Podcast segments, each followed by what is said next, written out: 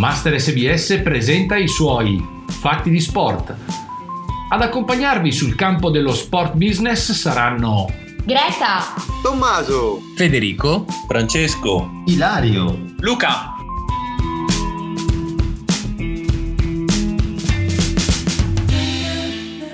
Ciao a tutti e bentornati al terzo appuntamento del podcast Fatti di Sport, il podcast del Master SBS. Ci dedichiamo oggi ad un profondo conoscitore del mondo dello sport business, oltre che un grande professionista del mondo della comunicazione. Diamo il benvenuto a Roger Mitchell. Giusto per introdurre al nostro pubblico, vorrei spendere due parole per raccontarti, se d'accordo Roger. Infatti Roger si occupa di giornalismo sin dai primi anni 90. Pensate, è stato il CEO fondatore della Scottish Premier Football League, di cui parleremo approfonditamente più tardi. Roger è sempre stato un visionario rivoluzionario, se così possiamo dire, nel senso che fin dall'inizio della sua carriera ha sempre creduto fortemente nell'importanza del ruolo dei media e nello sviluppo dei modelli di sport business.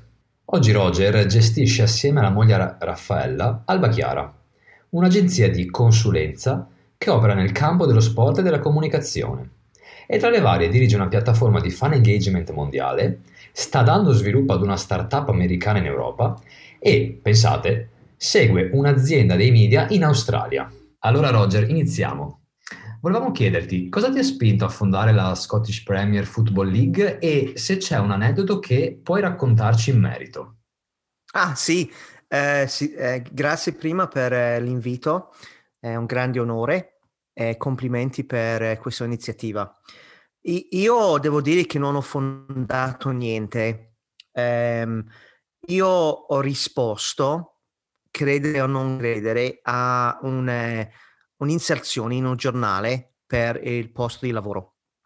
Um, ero molto curioso perché questo tipo di lavoro spesso o quasi mai si vede nei giornali, nelle inserzioni. allora era una nuova lega e um, io ho detto ma chissà perché fanno questo, rispondo. E, um, la, la, Lega è stato eh, creato dai club e insieme a una società di consulenza che si chiama Deloitte. E poi uno dei primi compiti era di trovare un CEO e hanno fatto l'annuncio nel giornale. Eh, ho risposto, mi hanno chiamato ehm, giorno dopo, che di nuovo un'enorme sorpresa, dicendo che mi hanno trovato la candidatura interessante, ma ahimè eh, avevano già scelto il candidato perché era la terza settimana che era nel giornale. E, ehm, non mi toccava per, per, eh, perché non, non, non, credevo in nessun modo a questo. E, ehm, e poi, tipo 3-4 giorni dopo, mi richiamano dicendo: eh, Senti, il candidato favorito si è rifiutato. Sei ancora eh, interessato? E io ero sempre un po' scioccato, tutta l'avventura era una cosa nuova e ho detto sì, ma non con grande entusiasmo tipo quando è che ci vediamo e andiamo subito a vedere se va in porto perché non ero sicuro, eh, la mia vita a quel momento era a Milano e sarebbe stato un cambiamento importante. Eh, allora ho detto, senti, eh, io posso vedervi eh, magari all'inizio di giugno, cioè fra due o tre settimane, eh, quando c'è il mondiale 98 in Francia, perché Scozia-Brasile era la partita di apertura.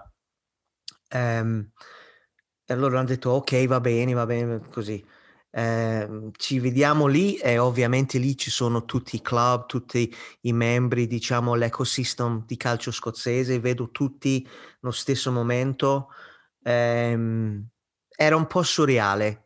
Io non ero convinto e questo sempre è il modo migliore per fare i colloqui, non, non avendo troppo ansia per riuscire. Ehm, e, e uno dei, delle, dei, dei, chairman, dei presidenti mi dice ma per chi tifi? Eh, dovevo essere preparato a questo, ma sì, non ero proprio nel, con la testa in, in questo tipo di situazione eh, ho cominciato a dire eh, sai, è tanti anni che non sono più in Scozia, allora non sono più tifoso nessuno in particolare. Mi risponde, cavolate, cavolate. Se tu non sai, hai un passione per il calcio scozzese, non, non sei la persona per noi. Per chi tifi? Eh, e io ho risposto a questo punto, io, io sono tifoso del Celtic in Scozia questo non è mm, una domanda semplice perché o uno o l'altro è, è, è, è polarizzazione, diciamo. E lui dice, vabbè, ok, eh, gestiamo quelli del Rangers, ehm, ma è importante che tu metti le carte sul tavolo. Eh, insomma, in quei due o tre giorni a Parigi ho incontrato varie persone. Ehm, prima che ho pensato molto di più, mi hanno detto allora riesce a iniziare alla fine di luglio perché la stagione inizia lì. E abbiamo dovuto fare varie considerazioni molto difficili. Eh, Raffaella aveva una posizione molto importante in Philip Morris, stava facendo, facendo una carriera migliore di, di me eh, e lei avrebbe dovuto eh, fare varie scelte. Allora è, è successo molto in fretta eh, avevo molti dubbi, ma alla fine ehm, la voglia di iniziare in un, un, viaggio così importante dentro un prodotto così eh, cruciale per la vita sociale era vincente. Successo in questo modo, è strano, ma non era regolare. Grazie, grazie Roger. Quindi possiamo dire che la tua sfida è partita subito in salita, cioè non è stata una gestione semplice? Come è stata? Ma sì, ehm, eh, è difficile spiegare eh, anche persone che vivono in questo settore o settore di, diciamo, profilo pubblico, di spiegare com'è l'impatto con... Ehm, l'interesse generale per il calcio, il, il media, eh, le conferenze stampa di presentazione, eh, le mm, telecamere che si accendono, le luci eh, e poi per uno che viene da fuori, io non ero uno del settore calcio, venivo dalla musica, c'è molto diffidenza e no, non è un ambiente dove ti senti subito ah mi danno il benvenuto. Era subito abbastanza ostile. Noi, fra l'altro, eravamo una lega nuova, come la Premiership in, in, in Inghilterra, allora una lega ehm, diversa che politicamente ha fatto molto sangue amaro nell'ecosistema, quelli che erano dentro, quelli fuori, molto rancore. Ehm, e io ero molto naif su tutto questo. Ehm, è una delle prime cose che ho fatto era noi eravamo in uffici diciamo temporari brutti perché dovevamo avere un ufficio nello stadio di Hamden che era in costruzione allora nella attesa eravamo in, in uffici temporari brutti. E, ehm, due giorni due, giorno due giorno tre mi, mi, mi chiama un giornalista del The Sun, che è uno dei tabloids più feroci, ma è il numero uno, ehm, e non hai nessuna esperienza di questo mondo. E, ehm, questo comincia con le cose carine, come ti trovi, benvenuto, eh, cosa, le cose che voi state chiedendo adesso. Eh, e poi alla fine dice, ehm, e, sai, sarà difficile che non riesci neanche a avere un ufficio in questo momento che ovviamente era il, tutto lo scopo della sua chiamata, tutto il resto era fuffa. Eh, io naivamente ho detto la verità, ho detto sì, un po', un po sembra un, eh, un, brutto hut, non, non, non, mi viene la parola in italiano, è una piccola costruzione, un fondo al giardino. Eh, e lui ha buttato giù il telefono bruscamente, eh, ehm, giorno dopo, eh, il capo della nuova lega scozzese vive in un hut con la mia foto da giardiniere eh, in un, eh, vicino a costruzione assurdo eh, eh, e poi dici ah eh, il mondo è diverso qua ehm, infatti mi hanno fatto subito dopo eh, i, i, chairman, i clubs, mi hanno detto Roger vai a fare un eh, programma di media training perché questi sono bastardi, è il loro, il loro scopo è di, è, è di, intrappolarti e ci sono le tecniche per, ehm, per eh, evitare le domande. Infatti ci sono, ecco perché quando sentiamo tutte le interviste a calciatori e, e allenatori adesso dicono poco perché sono allenati a dire poco. Eh, per questa ragione. Allora sì, era abbastanza ostile ehm, ho dovuto conquistare il media, i vari club, eh, dove come in Italia ci sono presidenti, diciamo, che hanno pareri forti, ehm, credono di sapere tutto ehm, e, e, dovevi conquistare ognuno di loro eh, cercando di ehm, trovare un punto di eh, comune interesse o comune eh, conversazione. E io ho girato i primi tre mesi a tutte le, le società, eh, passando tempo con il presidente, tempo diciamo relax time, io lo chiamo relax time, no? Eh, eh, cercando di farmi simpatico. La, avevo una grande fortuna che sapevo di calcio. Ho seguito la Serie A come giornalista per Sky, Sky UK, non Sky Italia. Non c'era Sky Italia all'epoca. Eh, allora conoscevo il calcio italiano, conoscevo il calcio scozzese e ero credibile nella materia. Allora quando andavo a Dundee United ehm, a, a, a, farmi eh, simpatico con loro, potevo parlare delle loro grandi squadre, le, il semifinale di Coppa Campioni contro la Roma, e, e aiutava tantissimo. Eh, insomma, non è facile, il settore dello sport non è facile. Grazie, grazie mille Roger. Mi, mi, collego ad una cosa che hai detto, e sfruttando poi anche proprio la, la tua grande conoscenza del, del settore sportivo.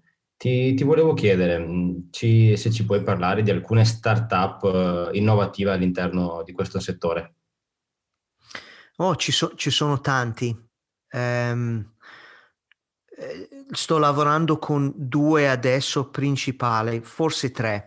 Um, Inizio con quello con cui lavoro meno adesso, si chiama Pixelot, società israeliana di um, AI um, produzione televisiva. Insomma, la telecamera che va agli stadi non ha un operatore, um, segue la palla con la tecnologia dei missili, eh, con gli algoritmi.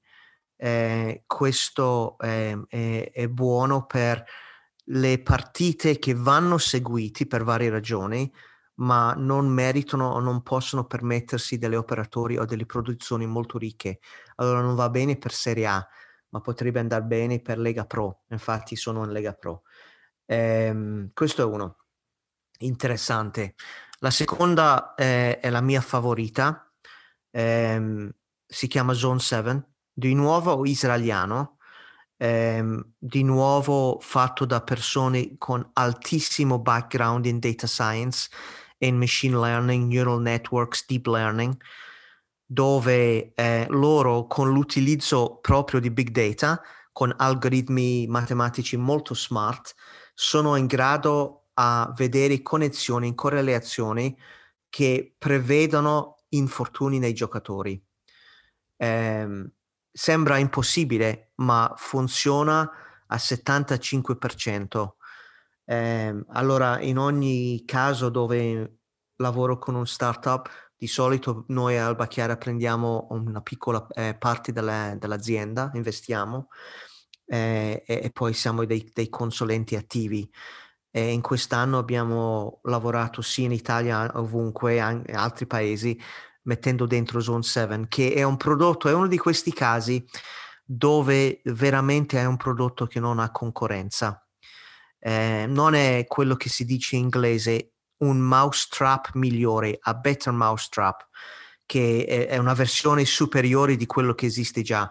Zone 7 non esiste eh, e adesso stiamo dentro quasi tutti i grandi club e, e i risultati sono spettaco- spettacolari e sarà un cambiamento totale per il calcio. Non solo il calcio, tutti gli sport e non solo tutti gli sport, funziona per ogni eh, lavoratore, io lo chiamo high skill. Eh, abbiamo clienti nel militare, eh, Special Forces, e abbiamo lavorato molto durante il Covid negli ospedali con eh, i medici in prima linea, dove il nostro sistema dà un alert eh, quando sono eh, so- sopra stressati con ehm, consigli di come eh, tornare ai livelli accettabili. Zone 7 sarà un unicorn, sarà un'azienda di grandi valori, un billion market valuation, sono sicuro. La terza è una società svedese eh, che ha come ehm, investitore eh, quello che ha fondato Angry Birds, ehm, Rovio, il fondatore di Rovio. Eh, loro hanno un'applicazione di eh, fan engagement, ma la, ci sono tanti di quelli. La cosa che mi interessa di più lì è che loro sono organizzati per crescere la comunità, ma non sul social media. Non cresce eh, il numero di follower su Instagram, Facebook, ehm, Snapchat, eccetera, eccetera. E cresce nella loro applicazione quello che viene chiamato owned and operated perché è il tema che mi, mi interessa molto di più. Se pensiamo che i social media, pla- piattaforme, hanno fatto business enorme sui tifosi calcistiche, dando pochissimo indietro alle società di calcio. Eh, invece, come sappiamo, sai quella, quella detta ormai, se un prodotto non ti costa niente, il prodotto sei tu e i tuoi dati. Eh, e questo per me è il futuro dell'industria dello sport, la, la, ehm, la crescita delle comunità dove lo sport stesso in prima persona diretto conosce i suoi ehm, eh, fans, ma con, li conosce bene, bene, bene come li conoscono Spotify, Amazon e qualsiasi business eh, eh, direct to consumer e così c'è il valore. I valori sono nei dati, non solo per venderli a sponsor, ma per eh, vendere loro stessi altri servizi. Per esempio, se io sono Inter e cresco eh, la mia comunità diretta, non su Facebook, diretta, e conosco chi sono, nome, cognome, email, telefono, e tutte le preferenze, ehm, quando vanno allo stadio, cosa comprano, se porta il figlio o no. Questo, deep data, deep, deep data. Prossimo passo per me è dire a loro, senti, quando, quando vai allo stadio, eh, come compri il tuo biglietto di treno? Eh, se vai in trasferta, che albergo usi? Quando compri le scarpette di calcio per il figlio per la squadretta di periferia, lo vuoi fare con me? Perché io ho un deal specifico. Cioè prendo più del suo expenditure dal fan, diventa mio. Si chiama eh, il modello di business ARPU, Average Revenue per User. Eh, come funziona Spotify e come funziona Amazon. Cal- eh, lo sport andrà in questa direzione e questa società si chiama Entourage Media è, è costruito con questo mission eh, che mi è piaciuto subito abbiamo parlato un po', ho conosciuto quello di Angry Birds e mi hanno chiesto di fare il presidente di questa società e, e io non posso fare tanti di questi perché mi coinvolgo molto in prima persona. Eh, allora, i due, diciamo, molto attivi adesso sono Zone 7 e Entourage Media.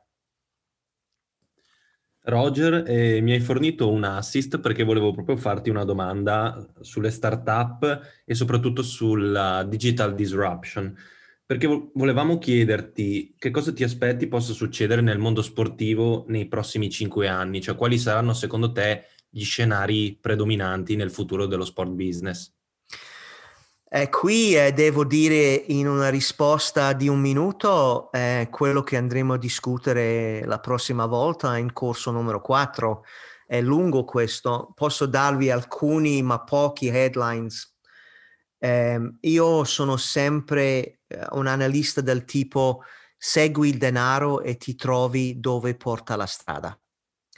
Ehm, in passato fino ad oggi il business dello sport è stato finanziato per, particolarmente dal business della pay televisione, che in Italia si chiama Sky, in Gran Bretagna Sky, eh, Comcast in America, tutti ehm, i business cavo lì, eh, Direct TV, eh, tutta questa roba qua. Questi canali ehm, sportivi avevano un palinsesto da eh, riempire. Eh, certo avevano le cose grosse, Formula 1, Serie A, magari un Wimbledon, eh, però non basta per eh, essere in scena ogni giorno per, per 15 ore. allora fa, usi filler, quello che io chiamo filler, ehm, program- programmazione meno interessante, ma serve e, lì entri ehm, con il pallacanestro, il volleyball, ehm, golf, eh, tennis e tutte le altre cose. E questi sport minori hanno avuto una fortuna lì perché sono stati pagati per un ruolo secondario. Eh, io abbino questo al mio passato nel settore musicale, dove il stesso principio ha funzionato. Si chiama bundling, dove un LP aveva due o tre canzoni forti e un altro otto o nove che facevano filler. Adesso, eh, come abbiamo visto con il mondo musicale, ehm, c'è unbundling, tu compri quello che vuoi, soprattutto nell'era di iTunes era così, con Spotify siamo tornati a un modello compri tutto, hai tutto, eh, ma unbundling succede che adesso la tecnologia ti permette di guardare quello che vuoi, di consumare quello che vuoi e questo vuol dire che le canali televisive pay television, se esistono, se esistono, perché tutti parlano adesso di cut the cord, di eh, canali tematici, di eh, cose più specifiche, ehm, se esiste il prodotto largo, pagheranno molto di meno per gli sport minori. Questo vuol dire che questi sport saranno meno ricchi, che possono pagare meno ai loro atleti e, e, e, e faranno fatica in un mondo che premia l'elite, premia il superstar, premia la, la celebrità, l'atleta ce- celebrità. Difficile che i giovani seguano un sport dove non c'è un box office, un bo- box office attore. Eh, allora, questo vuol dire due cose. Eh, per questi sport di secondo, terzo, quarto eh, livello, devono trovarsi un nuovo modello di business e devono lavorare tanto, tanto, tanto nel storytelling del loro sport e devono creare la comunità, crescere. Torno al discorso di entourage. Ahimè, ehm, le persone che lavorano nello sport non hanno questi skills. Non ce l'hanno perché hanno operato un business B2B, business to business qual era il tuo ruolo nella Serie A o nel OIC olimpico o in Formula 1? Tu mettevi fuori un'asta per i tuoi diritti televisivi, chi offriva di più da, aveva i diritti e, e, toccava a loro fare il marketing, a fare tutta la commercializzazione. Tu facevi, facevi la, il tender e basta. Allora lo sport è pieno di persone che sono sottoschilati per un mondo dove è durissimo fare person to person marketing. E infatti io, io ritengo che lo sport ha bisogno di guardare gli altri settori dove hanno già questi skills. Io prenderei persone che vengono da Amazon, da Spotify, da, da, da persone che capiscono il modello di subscription, anche piccolo, perché sai quante frasi che non, ehm, non sono mai usati nello sport oggi. Lifetime value di un cliente, no? Eh, cost of customer acquisition, perché il mondo che attrae i VC e attrae questo nuovo tipo di business si può, eh, si può articolare in un semplice formula matematica. Si chiama lifetime value greater than cost of client acquisition. Sembra semplice, ma pensate, se mi costa 20 dollari a prendermi un nuovo cliente a un sito scommesse e io so che attraverso il lifetime di quel cliente con me scommettendo genera marginalità di 50, quello è un business. No? Nessuno, ma ripeto, non solo in Italia, nessuno parla così nel mondo dello sport. Pochi, pochi, pochi, pochi. Eh, ci sarà un terremoto perché quelli che sono le incumbent adesso non sono preparati. Si difenderanno con scuse, con eh, ost- ehm, eh, ostacoli. Eh, e noi della mia generazione che vogliamo vedere la, la disruption, speriamo nella generazione giovane, perché voi vivete già questo mondo e potete capirlo più facilmente. Beh, Roger, grazie mille per questa risposta, ma per tutte quelle precedenti e davvero mi verrebbero da farle mh, un altro centinaio di domande. Però volevo concludere questa, questa, testimonianza, questa breve intervista, chiedendole un parere da, da appassionato di calcio a appassionato di calcio. Eh, ma quanto è forte Andrew Robertson, il capitano scozzese?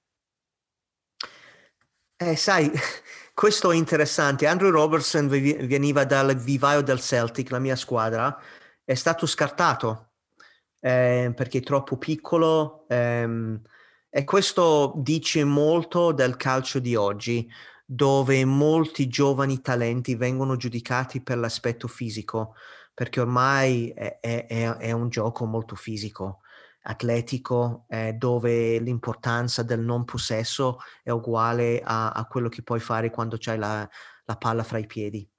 Eh, è stato scartato è andato a Dundee, eh, prima a una squadra dilettanti, Queen's Park, ehm, poi è andato a Dundee, Dundee, United, che oggi non è Dundee United degli anni 80, è una squadra piccola Dundee United, fatto bene, è andato a Hull City, gavetta, gavetta, gavetta, perché nessuno ci credeva, ma lui pian piano, e poi eh, lì l'hanno trovato quelli di Liverpool che hanno, io ritengo, il sistema di data driven recruitment dei giocatori più forte. Eh, non a caso, ragazzi, abbiamo parlato in questi giorni molto da, di Moneyball e di Fenway Group, eh, ovviamente quello alla fine che cerca di ingaggiare eh, Billy Bean, Brad Pitt, John Henry, capo di Fenway.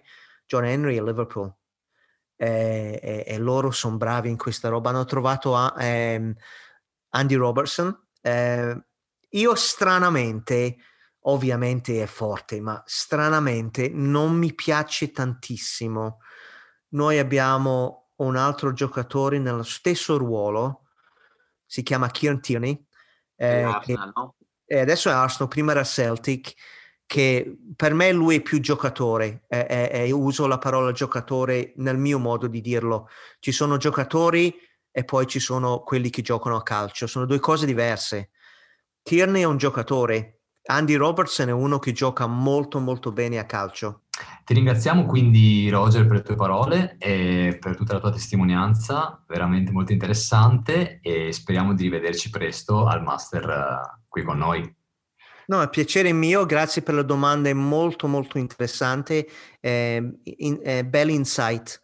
Questi sono i temi, l'innovazione, il disruption, i cambiamenti di modello. Allora, complimenti. Ti ringrazio anch'io Roger, eh, non resta che darci appuntamento in aula al Master SBS. Benissimo, ci vediamo fra poco. Ciao ragazzi. Grazie mille anche da parte mia Roger e cheers.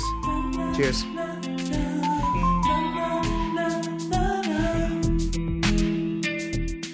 Al prossimo podcast con Master SBS e i suoi fatti di sport.